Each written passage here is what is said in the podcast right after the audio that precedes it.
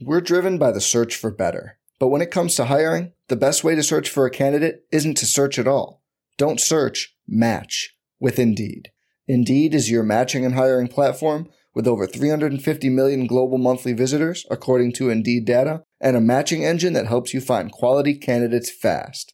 Leveraging over 140 million qualifications and preferences every day, Indeed's matching engine is constantly learning from your preferences Join more than 3.5 million businesses worldwide that use Indeed to hire great talent fast. And listeners of this show will get a $75 sponsored job credit to get your jobs more visibility at Indeed.com slash BlueWire.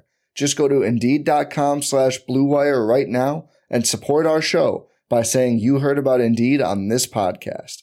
Indeed.com slash BlueWire. Terms and conditions apply. Need to hire? You need Indeed. What do you think about the Laker team now? You follow the box scores of the games every day? Just the Lakers. You're kidding. That is really a compliment. I was pleased to see you smile at the top of our show because once the game starts, you have a game face. You don't smile much out there. I don't think you have to do things for money anymore. Correct. What's up, Laker fans? Welcome to the Laker Film Room Podcast. I'm Pete, joined by Darius and Mike, and had a couple of roster moves on the back end of the roster. The Lakers let both D'Moi Hodge and Alex Fudge go out of their two-way contracts. Good luck to both of them. D'Moi, especially, I'd love to see with a organized five-out team that plays off of their five that could really use his speed. I definitely think he's got a, a future. But good luck to those guys. Lakers signed Dylan Windler and Skylar Mays to two-way contracts. I think that this provides them with two guys that can at least fill in the gaps when the Lakers are shorthanded, Mike. It has a domino effect on Jalen Hood Schifino, who played in the G League game last night that you were the play by play announcer on. And so just wanted to discuss real quick, Mike, a couple of roster moves that I think have some value in this period, especially with Gabe Vincent out. But curious your thoughts and what you know on those. Yeah, I think the biggest reason that the Lakers made these moves was to get a couple of guys on the two ways that have a little bit more NBA ready uh, to them. And that's I think that the Lakers still really liked Fudge and Hodge and, and, saw some potential in the future. But you know, you're you're getting Windler, who's 27 and has you know shown that he can play and he's got a lot of skills. Uh, so the rebounding thing stood out because he had 33 re- rebounds to set a G League record um, as a six seven wing, which was I uh, mind blowing in some ways. But he's a shooter uh, and he can he can pass the ball a little bit. He's just like a good player. He, he's just kind of a good, solid all around player. You could throw him onto the court and and figure that he could make his way um, in the NBA to a different level than what Fudge and Hodge could do and that can have some value, especially uh, if injuries stack up, things like that.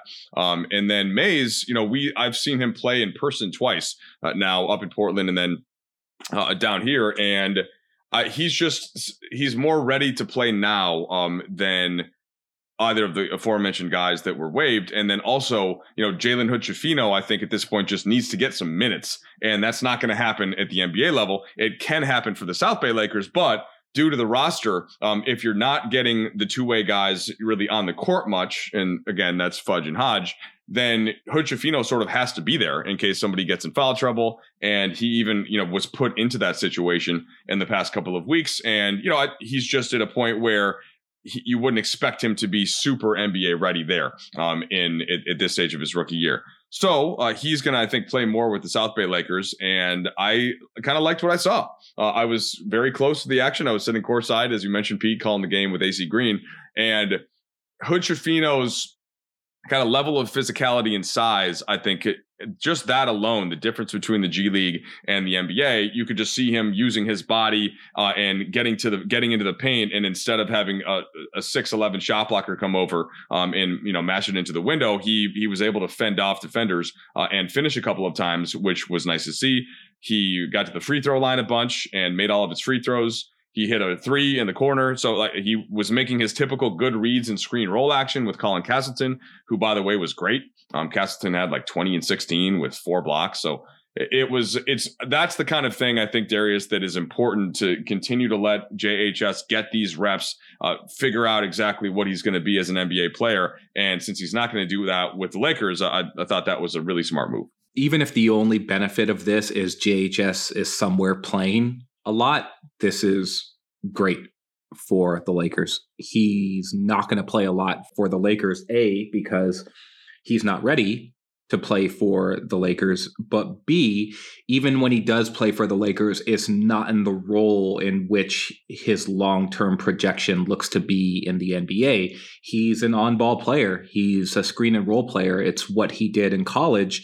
And while you would want him to refine all of the off ball stuff. You're talking about making a corner three or being like a weak side dive guy or other rounding out his game in a real way. That's not why you drafted him. You already see it in the minutes that he plays with the big club. The last game that he played, I think those were his first minutes all season playing with LeBron and AD both on the court. And he basically went and stood in the corner it's like that's not why they drafted this kid 17th overall. He's an on-ball guard, and he's the type of on-ball guard that the Lakers, honestly, I don't think they've really drafted a guard like this, Pete, since like Nick Van Exel, as like a guy who is like, hey, we expect you to be able to run the show.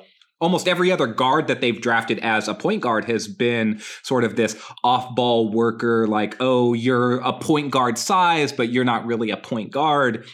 I'm anxious to see him get minutes and and grow and just be able to make mistakes and not be like every possession feels like I have to do the right thing I have to do the right thing because Pete you you know like that's no environment for a young player. It doesn't allow him to spread his wings. Yeah I'm glad to see him get minutes. There's no substitute for that experience the on ball nature of his game is why I had next to little or I had next to no expectations of him contributing this season because he is very much uh, an on ball player in which there are like five or six guys ahead of him in line to get the ball on the big club, in which those minutes with LeBron and AD are an example. And so getting him those reps at that level are going to be important. I'm a little skeptical about where that, that road leads, but I, he's got great size. I think he's defensively ahead of where he is on the offensive end, but there's no sub- substitute for reps. And that's something that as an on ball style of player that to really need that, that by the same token, Mike, with the big club, you do need guys that are going to be able to step in. One of the things in this slide that's been temporarily at least halted by the win against the Clippers, one of the things that people aren't trying to hear during that period of time, but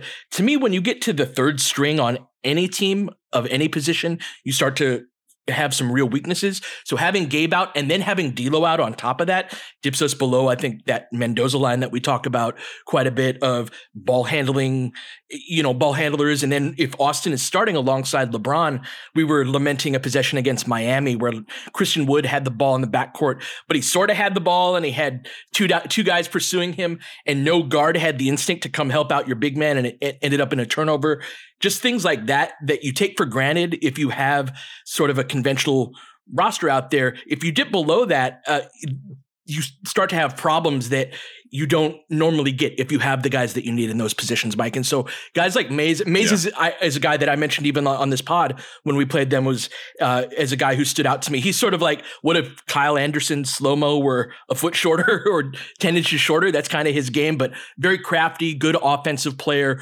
small, not a great athlete, but he can kind of keep things organized and, and flowing in a way that Jalen at his age just can't.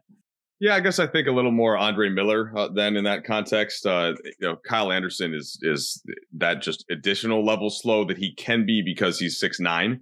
You know, I think that's sure. part of why he moves that way because he can just take that extra rhythm, uh, that extra beat to to survey the floor because he can still pass over it. But I'm here's the thing with Mays, like I'm not. He's not going to be like part of the regular rotation. No, you know, it, it says okay. It's not so much that, but it's it's more of a hey, can somebody go in and just and keep the offense running, um, and get guys looks and move the ball on. He's not a particularly good shooter uh, from three or anything, but you know, he's. I think he can be serviceable in that aspect. But it does get me to the thinking of as as we move forward with the roster and as you look for that that final roster spot and like the, the Lakers t- traditionally keep open, um, whether for a trade or whether for adding a buyout guy or whatever it is. I was looking at the last couple of games and they're they're just really suffering from lack of dribble penetration. And it's it's something yes. that we didn't discuss as being a part of what we're going to talk about in this show, but just thinking about as that's a thing that's not super easy to find necessarily in a player that can still do other things.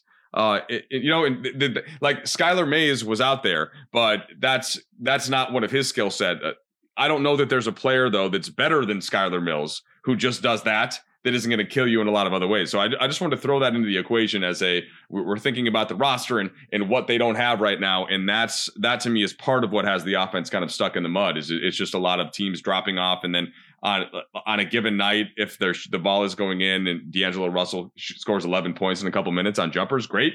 But you know who's getting to the rim outside of LeBron, especially if they're trapping AD.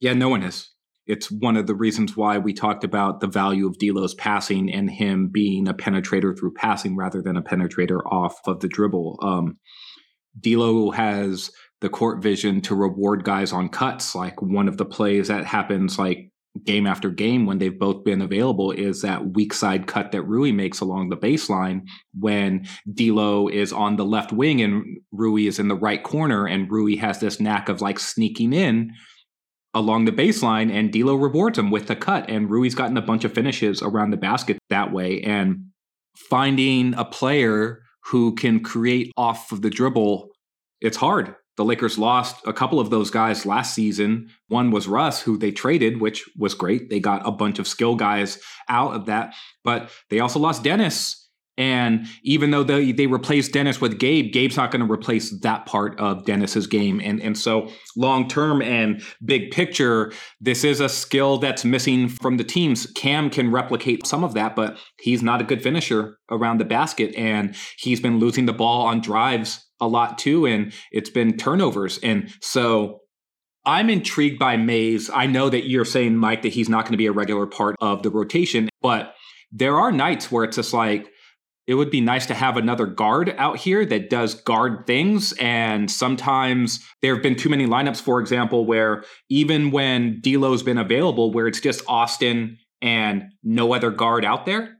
That's right. Who has any ball handling ability? Like, and if Austin's not on the court with LeBron and he's not on the court with D'Lo, and Gabe is still out, you're below that Mendoza line. Part of the game plan now is pressuring Austin in the backcourt and picking him up full court. And one of the things that's happening too is like he's then passing the ball off to Max or Prince to bring the ball up. And then they have to run like some sort of Iverson cut to get Austin back the ball. And then the Lakers are initiating their offense, Pete, with like 15 seconds like on the shot clock and it's it's just another way to disrupt the flow of the game and if you're talking about why the Lakers are in the bottom third of the league on offense that's part of the reasons why it's not the main reason why but all of those little things added up to making you less productive on uh, that side of the ball so I don't expect Mays to come in and play by any means but I like having him available on any given night just in case you need that extra ball handler and I just want to qualify what I said too is that I we don't know. This is just from what I the fact that he's a two way and the fact that I've I've seen him play a few times. I'm sure most people haven't seen him play a ton, uh, but maybe maybe when next to LeBron and AD, you know, maybe some of his skills end up proving that he can be on the court more. We'll see. Like that's for Darvin Ham to figure out, and and there is at least some potential upside. Otherwise, I don't think you do it in the first place. So you know, we shouldn't limit it coming in, Pete. It's just more that typically, right, from a two way perspective, you're not going to take a rotation player spot, but yeah, they are they are lacking in some of the things that he can do. Let's take a break, come back, and I'd like to talk a little bit about LeBron and AD lineups. We're driven by the search for better. But when it comes to hiring, the best way to search for a candidate isn't to search at all. Don't search, match with Indeed. Indeed is your matching and hiring platform with over 350 million global monthly visitors, according to Indeed data, and a matching engine that helps you find quality candidates fast. Leveraging over 140 million qualifications and preferences every day, Indeed's matching engine is constantly learning from your preferences. Join more than 3.5 million businesses worldwide that use Indeed to hire great talent fast. And listeners of this show will get a $75 sponsored job credit to get your jobs more visibility at Indeed.com slash BlueWire. Just go to Indeed.com slash BlueWire right now and support our show by saying you heard about Indeed on this podcast. Indeed.com slash Blue Wire. Terms and conditions apply. Need to hire? You need Indeed. Getting engaged is a moment worth cherishing. A one of a kind ring that you design at Blue Nile can help your love sparkle. Just choose your diamond and setting. When you've found the one, you'll get it delivered right to your door. Finding the right engagement ring can be nerve wracking. At Blue Nile, you'll have the expert guidance needed and a diamond guarantee that ensures you're getting the highest quality at the best price. Cherish all of life's moments and save up to 30% at BlueNile.com. That's BlueNile.com. So, guys, one of the narratives of this season that I think are accurate are LeBron er, is LeBron and AD are both playing great, and the Lakers are only 500 or a game below 500, and that is true. But one of the paradoxes within that has been the LeBron and AD lineups have not been that great. In 842 minutes together, LeBron and AD lineups have a net rating of just plus 1.4. And so this is the thing in a Lakers franchise that's had a very transient roster over the last five years. That's the foundation. LeBron and AD lineups. And if you've got both guys on the floor, you're you've been pretty solid, right? You're pretty much guaranteed to have productive lineups. That is not the case this season. And I think part of that is has been sort of the uh, musical chairs in the starting lineup and, and, searching for things. I certainly have thoughts on what works alongside LeBron and AD, but both guys have played well, but they their lineups have not played all that great together. What are your thoughts on that? I have a lot of thoughts on this. I it's very this is very difficult to qualify, so please uh, please interject wherever you can. But I like on it on the broadcast a lot of times i have to be the one that's coming in like sort of with a number to try to supplement something but i really prefer the eye test and i prefer sort of just the feel of the game and this is the this is a point where i don't love the numbers and the net ratings and the offensive ratings and the defensive ratings if you you almost have to separate the games where you know that LeBron and AD are going into it, and this is the LeBron in year 21, and this is AD who has won a title of what were they trying to get accomplished in that given night? Was it a regular season back to back? Um, what what did LeBron do the previous week? Was it an in season tournament game? Was it a game that they circled like when AD said we need to win the game at, OKC? Um, was it a game like the game against Memphis where the Lakers clearly needed a win and the other team just happened to get even more hot than the the open threes that they got and hit 23 of them? they are LeBron and AD are not at the point where like they're both 25 and they're just standard everyday performance. Although actually AD has kind of been that way uh, this year, but LeBron has not, nor should he be. So I have a little bit of the, of trouble then with just the with with kind of the the sum of their performance on the court together, even though it's of course a fact, and it is it, it is what the rating is, and it's, it's just like that's the big qualifier that I try to put. And so the question then to me is when those two together, when they're playing together, and when they're going to the actions that they're used to, like the screen roll, for example, um, that that certainly works in fourth quarters. Uh, is that good enough to beat good teams? Uh, to me, when they're focused, yes. Uh, but does it need a certain type of supplementation? In this case, just something as simple as playing bigger uh, at the three position and not those small lineups that clearly weren't working as well then yes. So I, I have not directly answered the question, Pete, but uh, I, I will now turn to Darius to kind of pull that together because there are parts of it that I think are are important takeaways, and then there are parts of it that I think are this is what was going to happen, uh, mostly based on LeBron and what his what his energy level is in that given night. This is an important idea that you raise, Mike, because it plays into my point. And so I always like things that help me. I'm a firm believer in supporting your stars. We always talk about how stars make role players better, but we rarely talk about how role players make stars better.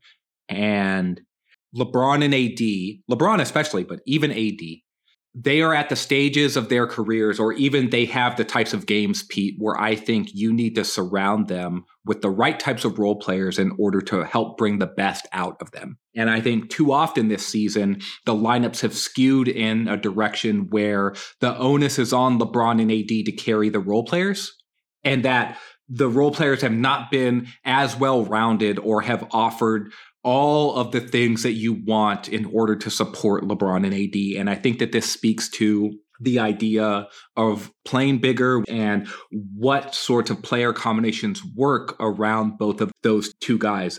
As part of the game preview that we're going to have up um, for three things for tonight's Raptors game, I'm going to have a little section on Christian Wood Wood's been back in the rotation for six games now, and in those six games, he's only had a negative plus minus in one of those six games.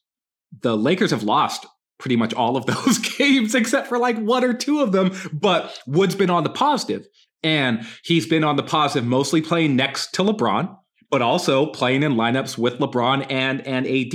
And this now Wood's offense has come around. He's played, he's shot the ball really well, and so there are things to go into that. Obviously, Wood's just not out there just standing around being bad, and then oh look, the lineup still work even though Christian Wood is bad. He has to play well too, but. In support of LeBron and AD, Pete, like there is this idea of how how do you best support them, and I think throughout the season, there's been a skewing towards let's support them with skill that doesn't always have a lot of motor and the skill also hasn't always delivered on the skill part right? And so like if if you say surround them with shooting and you're like okay let's put three of our best shooters out here in D'Lo, Prince and Austin. Well those lineups actually are a positive on the season but a very small positive, and they haven't actually shot the ball as well as you would like. And so, are you getting as much out of those groups as as you would like? And there's another part of this, Pete, which is the Austin piece. It's just like if you put Austin next to those two guys, those lineups actually haven't played very well. And what's the deal with that? And then you look at the groups that include Austin that have played well, and there's a formula in there too. It's just like, oh, look, it's another big dude. It's more physicality, it's more defense rather than saying, let's skew smaller and let's play with skill. And so it's like, you see the formula there, but that formula hasn't been as consistently applied across the full season. So, Pete, the, to try to try and kick this back to you because it was your original concept, and now I've been kind of waiting to hear how you're going to weigh in on this. There it's not just as simple anymore as LeBron and AD and like when they're out when they're out there on the floor like the 2019-20 season. I'm pretty sure almost any group of 3 that you put with LeBron and AD was pretty good.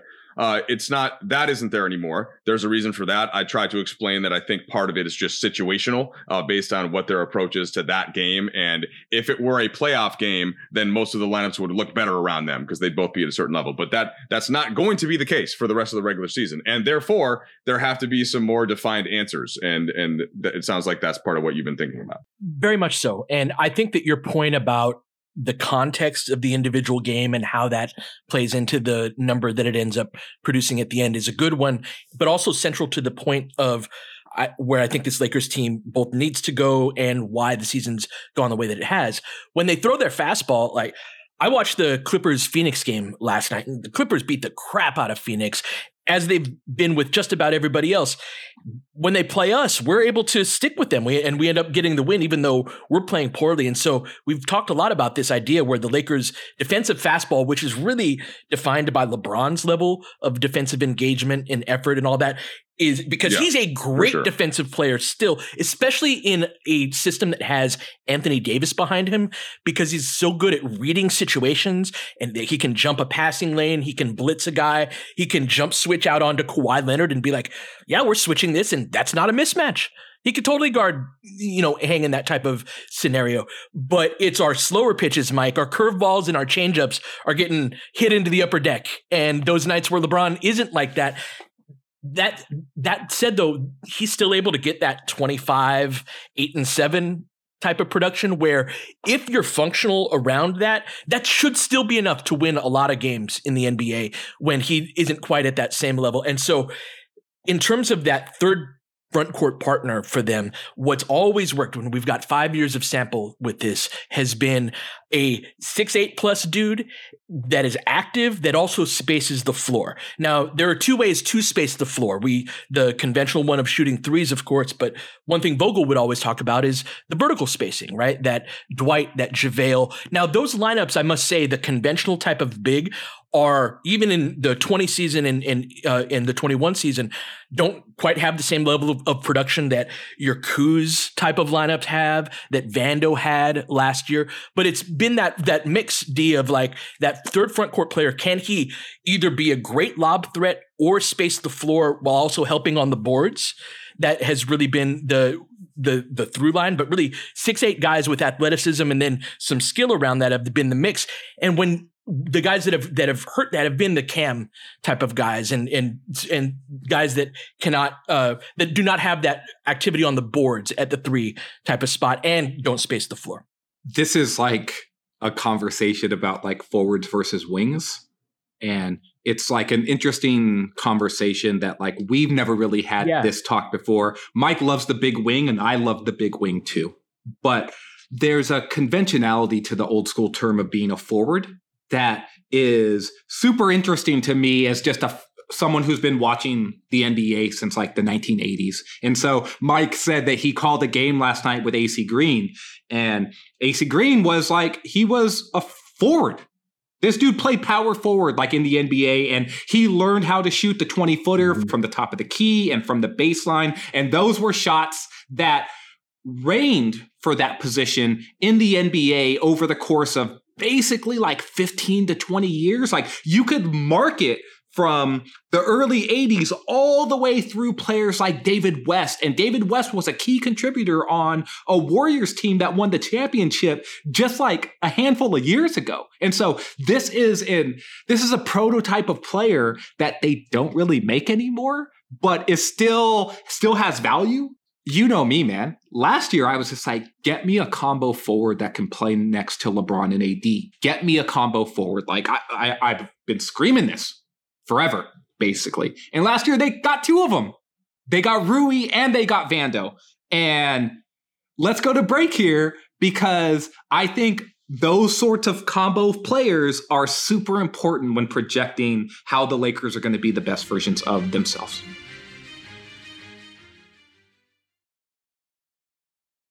It's only a kick, a jump, a block.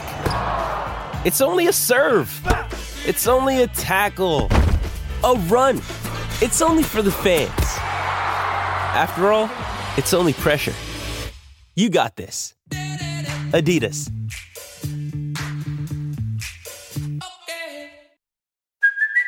Hey, it's Kaley Cuoco for Priceline. Ready to go to your happy place for a happy price? Well, why didn't you say so? Just download the Priceline app right now and save up to 60% on hotels. So, whether it's Cousin Kevin's Kazoo concert in Kansas City, go Kevin, or Becky's Bachelorette Bash in Bermuda, you never have to miss a trip ever again. So, download the Priceline app today. Your savings are waiting.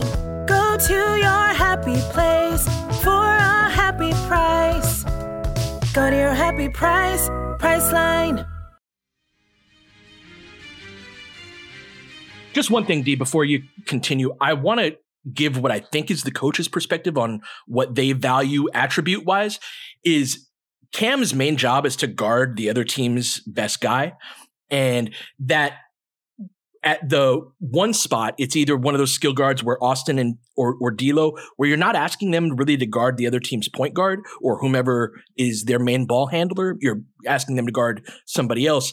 And so from a personnel standpoint, I think the coaches are going for guys who can defend the perimeter really more than than anything else, and that's why the Ruis and the Woods don't get as much playing time at that spot. Now, I think that's the incorrect decision, but I just wanted to put that out there, D, of that I think is a the attribute that is being prioritized around LeBron and AD is perimeter defense, especially. Sure. I don't disagree, and I don't necessarily disagree even that that's the wrong idea. I just think that if you skew too far in in one direction, and if the player who you're saying is going to do these these things, he also has to have a baseline of effectiveness in other parts of the game before the overall product becomes harmful. So, look, one of the reasons why lineups with Austin have not always been been working is because, like, defensively, he gives up some things will will defensively. He battles there. He's been battling on the backboards. Offensively, you lose some of the ball movement stuff that he was doing more of as like an off-ball worker last season because the ask on him has changed to be more of a shot creator this season. And so when a player like Austin, when his role evolves, then you need to start to support him in the same way that you need to support LeBron and AD. And that hasn't always happened. So, in getting back to this larger point about what we're prioritizing, like sometimes you just have to tell Austin Reaves, look, bro, you're going to go guard this other dude who's actually very good. Tonight, you got Desmond Bane. And I'm not saying that it's wrong to put Cam out there to do those things. I would say though that last season they put Vando into that role. Vando was pretty good at that too.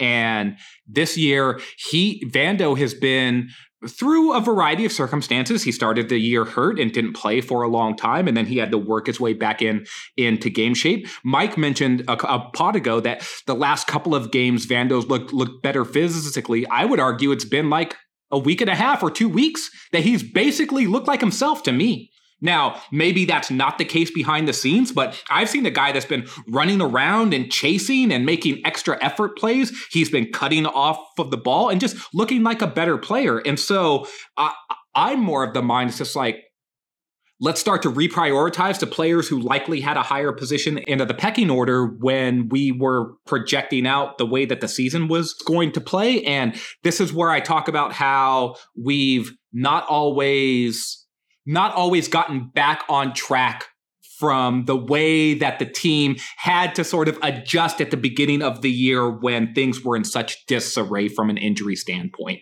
And I'd like to see them find their way back to that original path. For sure.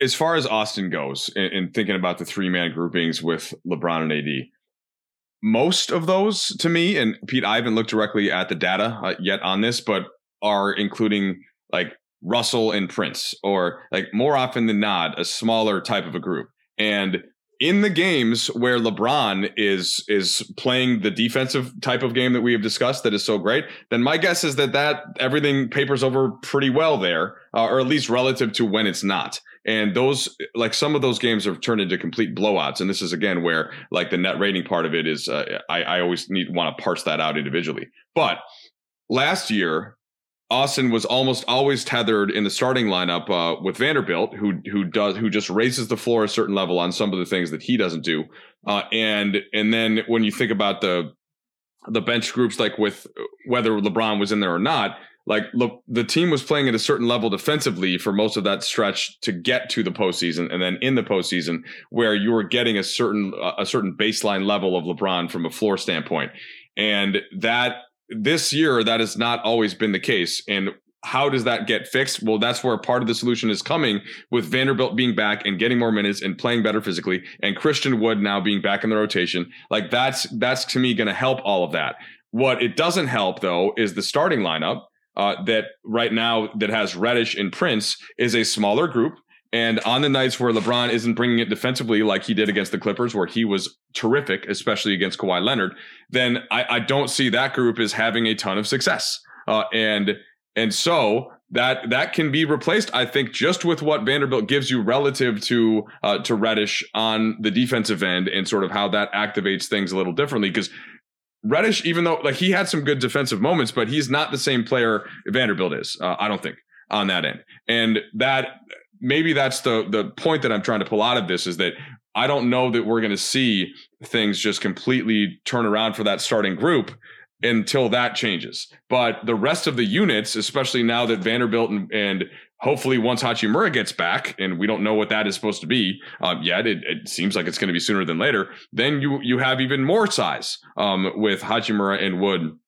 and Vanderbilt. But can you play the three of them together in that group and then all of a sudden it's like, well, you're not going to play max, but but Reddish is still getting X amount of minutes. So you, you you see where I'm going with that.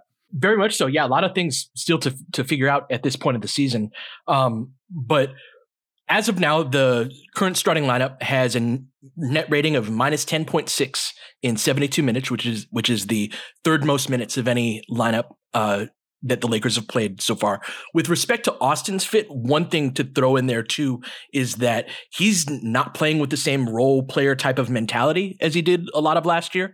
And I totally. think that particularly with the starters that and now that's a hard mental journey D to take for a player is to be like, "Oh, you're going to go into this season as you're going to run a unit and then we're going to need you to be the role player type of you know, with with other lineups. It's a hard mental journey for a player to take within the same game to be one of each of those guys. But I would argue that his path to more productive lineups, because again, I brought this up a few pods ago, he's easily amongst the regular players has the worst net rating of any of the uh, of, of, our players with LeBron and AD. Yeah. And part of that, I think, is because he's playing a different brand of basketball. Now, with respect to how Vando impacts that, like I, I think that certainly helps. But I think that Austin tapping into his own role player abilities, uh, you know, I think I think would help those groups quite a bit.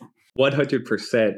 It's an interesting thing though, Pete, because like I've brought this up before, is that the players who are like, oh, I do all of these little things and I also get you 18 points a game, like those players don't make $12 million a year. Now, Austin may not have made $12 million a year He if he that, was though. on the open market. He can. Can he do it for 35 minutes a game? I don't think he can do that for 35 minutes a game every night.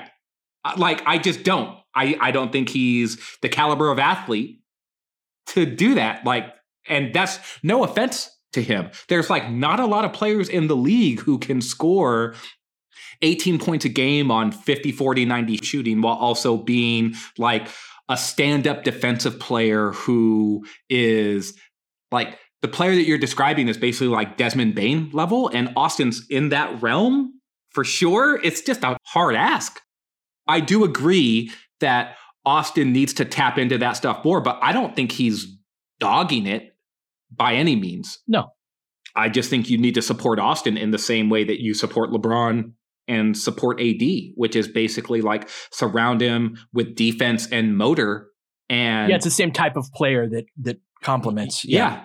It's why I'd like to see Vando play more in these groups. It's why, like, some of the groups that are productive with Austin on the court is like Max Christie next to him, like, as one of the guards. When Austin, Max, and AD are on the court, like, the Lakers have a plus four and a half net rating. That's not a big positive net rating, but if you're looking to win the minutes when LeBron is off the court, like, those are the sorts of things that you need to do, right? That was a huge problem earlier in the year too. That's probably the group that represents the most amount of growth since the beginning of the season is those AD without LeBron groups. Those have become pretty good and the LeBron without AD groups have been very good in and of themselves. And so that's why these LeBron and AD groups not getting on track yet is paradoxically one of the things we really got to figure out because that's both your starters and your closers, Mike.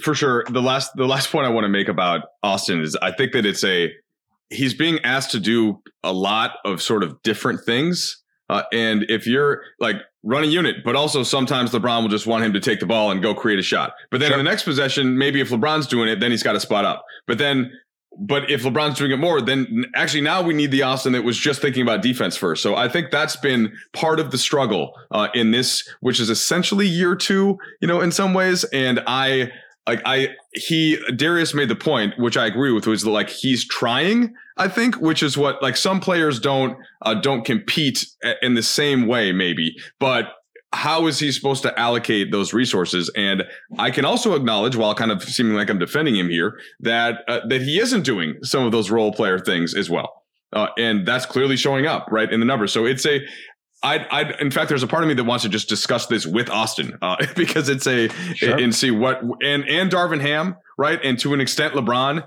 and have it become a little bit more clear, you know, what that the opportune balance is between a player that ha- like has a lot to offer, um, but also has a couple of weaknesses, and so it's it's not always easy to just uh just to go about that way. Pete, do you remember those old like evolution posters that you might have had like in an elementary school classroom, like during our like during our era, right? When it's just Darwin, like, oh, baby. like like towards the end, it's like there's Cro Magnon, and then there's the next one, and there's the next one, and then suddenly it's just like, oh, the fully upright walking human with the and everything is perfect, right? And so Austin, I feel like we talked about this the other day, but he had been on a podcast recently. I think it was JJ Redick's pod, where he talked about like when he came into the league and wanted to make the Lakers roster. It was like all defense all of the time. This is how I'm going to make the team, and this is how I'm going going to play. Over time, it's like he has gotten more opportunity to like have the ball in his hands. And we used to lament this when it was just like, Austin, like, what are you doing, bro? You got to shoot the ball. Shoot the ball, You're yep. passing up wide open shots. And like to think that that was literally just a season and a half ago that we were talking about that with him, or even just oh, last yeah. season, early in the year. And now it's like, the ask on him and what has been projected onto him as a role is that evolution. And he's gone from this part where it's like there's this sweet spot that's probably like a couple of levels back in his evolution as an offensive player where it's just like oh no wait you've gone a little bit too far in this because now you're skewing even more towards offense where there's a couple of steps back you would have been doing more of the like little things drawing charges taking all of these hits. But those things are super taxing and there's a reason why even like LeBron or there's a lot of superstars who don't do that stuff on a night to night basis. And I'm not comparing Austin to like Luka Doncic or Trae Young or any of these guys who have this super outsized role, but it's like he is being groomed in a similar path to be like, hey, go run an offense or be a top shot creator for these lineups. And it's a tricky ask. That's part of how he lost his legs in the playoff series, too, because he was still doing all of that like role player defense, crazy, taking charge. But then he started to have more of the offense. And it's it's it's uh it's hard to do both, but that's also what uh, what you're paid to do. So like he's he's got to keep figuring that out. He's capable of it, and that's part of being a good team, right? Is being able to tap into the different yeah. elements of of your game. And so I think that the fact that his net rating and the, the numbers have swung as much as they have, it's not entirely on on him, but I think it's reflective of the kind of guy that we need, especially with the LeBron and AD groups. So, got to wrap up here. Got a game tonight against two quick point guards. This is one of the things I will be really looking at tonight is how can we keep up with Quickley and Dennis. Uh, we will be back tomorrow to discuss. But until then, you've been listening to Laker Film Room Podcast. We'll catch you guys next time. James has got it in low to McHale. McHale wants to turn. He's double team. Just pass out of front. Broken up by Worthy. Tip to Magic. Worthy dies on his belly. Magic scores. There's Magic got it. Magic fires again. They will. Lakers win the game. The Lakers win the game. Rebound of Lonnie. Three seconds left. Van Exel to win it. It's on the way. Good. Kobe Bryant, 48 points, 16 rebounds. Shot with his eighth block shot that ties an NBA Finals record. A lot of Laker fans sticking around for this. You're seeing something that's very rare indeed. A Laker to get MVP chance right, in Boston. In Boston. Of all places. Are you kidding me? Kobe. Hard to believe. Are you kidding me? Unreal. Are you kidding me? Lakers looking to push. Bryant spinning in the lane. Back for Gasol. Pretty pass. And it's back to a three-point game. Kobe Bryant picked up by Bell. There's the move. Two, one, miss it. Unbelievable. For the victory. It's over. Shot clock now to five. Bryant. Yes. And that was a little tap to Alvin Gentry. Add insult to injury, Kobe. I mean, what a shot. I mean, you can't defend that. Are you kidding me? 2.1 seconds remaining. Denver a foul to give. Jokic Trying to disrupt Rondo. He puts it in. Here's Davis, 4-3 in the win. Oh, it's good! Anthony Davis has won it for the Lakers! James again. Oh, he hits another one. LeBron James putting together a closing quarter against the Nuggets. This historic 2020 NBA championship belongs to the Los Angeles Lakers. The Lakers conquer the bubble, and banner number 17 will soon hang in the rafters.